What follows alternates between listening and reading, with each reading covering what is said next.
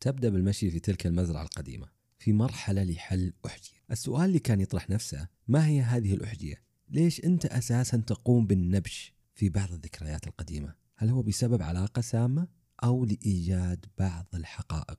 في بعض الأحيان الأشخاص يسافرون أو يذهبون لاستكشاف منطقة مشابهة لبعض شتات الذكريات المتبقية لديهم لمحاولة رسم وإعادة تلك المشاعر وإيجاد إجابة لبعض التساؤلات لديهم. الإشكالية الكبيرة هنا أن الأمر يعتبر أحد أنواع السقوط الحر في الذكريات وعبثية عقلك وبالتحديد للأشخاص الحساسين. وخليني أشرح لك الموضوع الآن. مثلا أن تدخل في مغارة. المغارة هو عبارة عن آه، منطقة جبلية تدخل في زي التجويف وهذا التجويف يمتد إلى عمق تلك الجبال. ربما ينتهي في صحراء أو ثلوج أو بحر أو غدير لا تعلم ما نهاية هذه المغارة.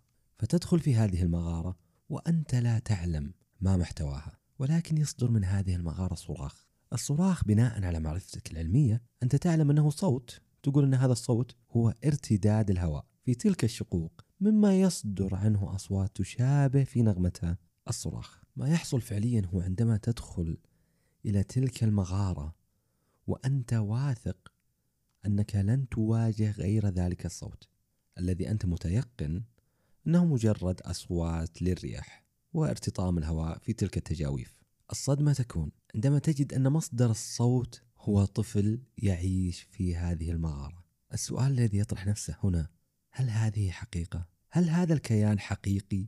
أو أنه مجرد التماس من ذاكرتك؟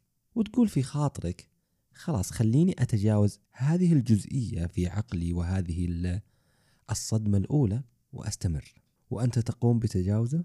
تبدأ بسماع أصوات مشابهة لأصوات ارتطام الأمواج.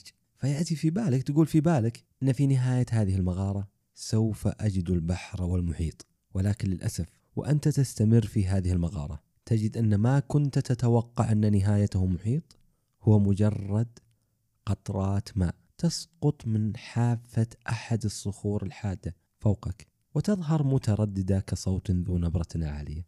هنا تكون لحظة الصمت والصدمة لأن ما كنت تتوقعه صحيح ومتيقن منه طلع عكس ذلك. وتبدأ بالتركيز هل هذه الظواهر التي مررت بها خلال مرورك في هذه المغارة هي جزء من الحقيقة التي أنت تبحث عنها أم إنها مجرد خيالات تم رسمها خلال هذه اللحظة؟ هنا سوف تشعر بالتشتت لأن إذا الشيء اللي كنت تتوقعه حقيقة وتتوقع أنه صحيح أصبح عكس ذلك. وعندما حاولت أن تزيد من إدراكك مما حولك اكتشفت أنك وقعت في كمين شبكة العنكبوت وهي المشاعر والخيالات التي يتم نسجها وتعمل في واقعها على إثارة الجدل داخلك وتنبهر من الدقة اللي تظهر لك. ولكن عندما تبدأ بالتدقيق فيها تجد أنها مهترئة وليست قوية وبعدها سوف تعلم أن هذه المغارة وهذه المشاعر التي تحاول استخراجها من مخيلتك هي ليست حقيقية إنما هي من تكوين مشاعر سيئة لديك وتصورات غير واقعية وسلبية وربما بتأثير من محيطك. جعلها تظهر بالتصور الذي يدعم تلك المشاعر السيئة. محاولة عدم الوقوع في شباك تلك المشاعر والخيالات هو أمر حتمي. يجب عليك أن تتعلم كيف تحمي نفسك. منها ونختصرها في الإدراك لما حولك. قبل الحكم وتسليم أحاسيسك لتلك المشاعر بالمختصر المفيد ليس كل ما تشعر به حقيقة.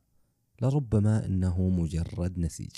لا أقصد السلبية وإثارة الشك في مخيلتك ولكن حاول ألا تكون هش. الحمد لله دائما وأبدا على جميع التجارب التي مررنا بها. البعض منها مؤلم ولكننا تعلمنا كيف نكون أقوى وربما أننا في علاقاتنا المستقبلية. لن نقع في نسيج العنكبوت وأيضا سوف نحمي نفسنا من استغلال الغير لنا. وأتمنى أن تكون دائما سعيد. حفظك الله. كان معكم أخوكم ومحبكم خالد الغانم. إلى اللقاء في حديث آخر. وابتسم. ترى ابتسامتك حلوة.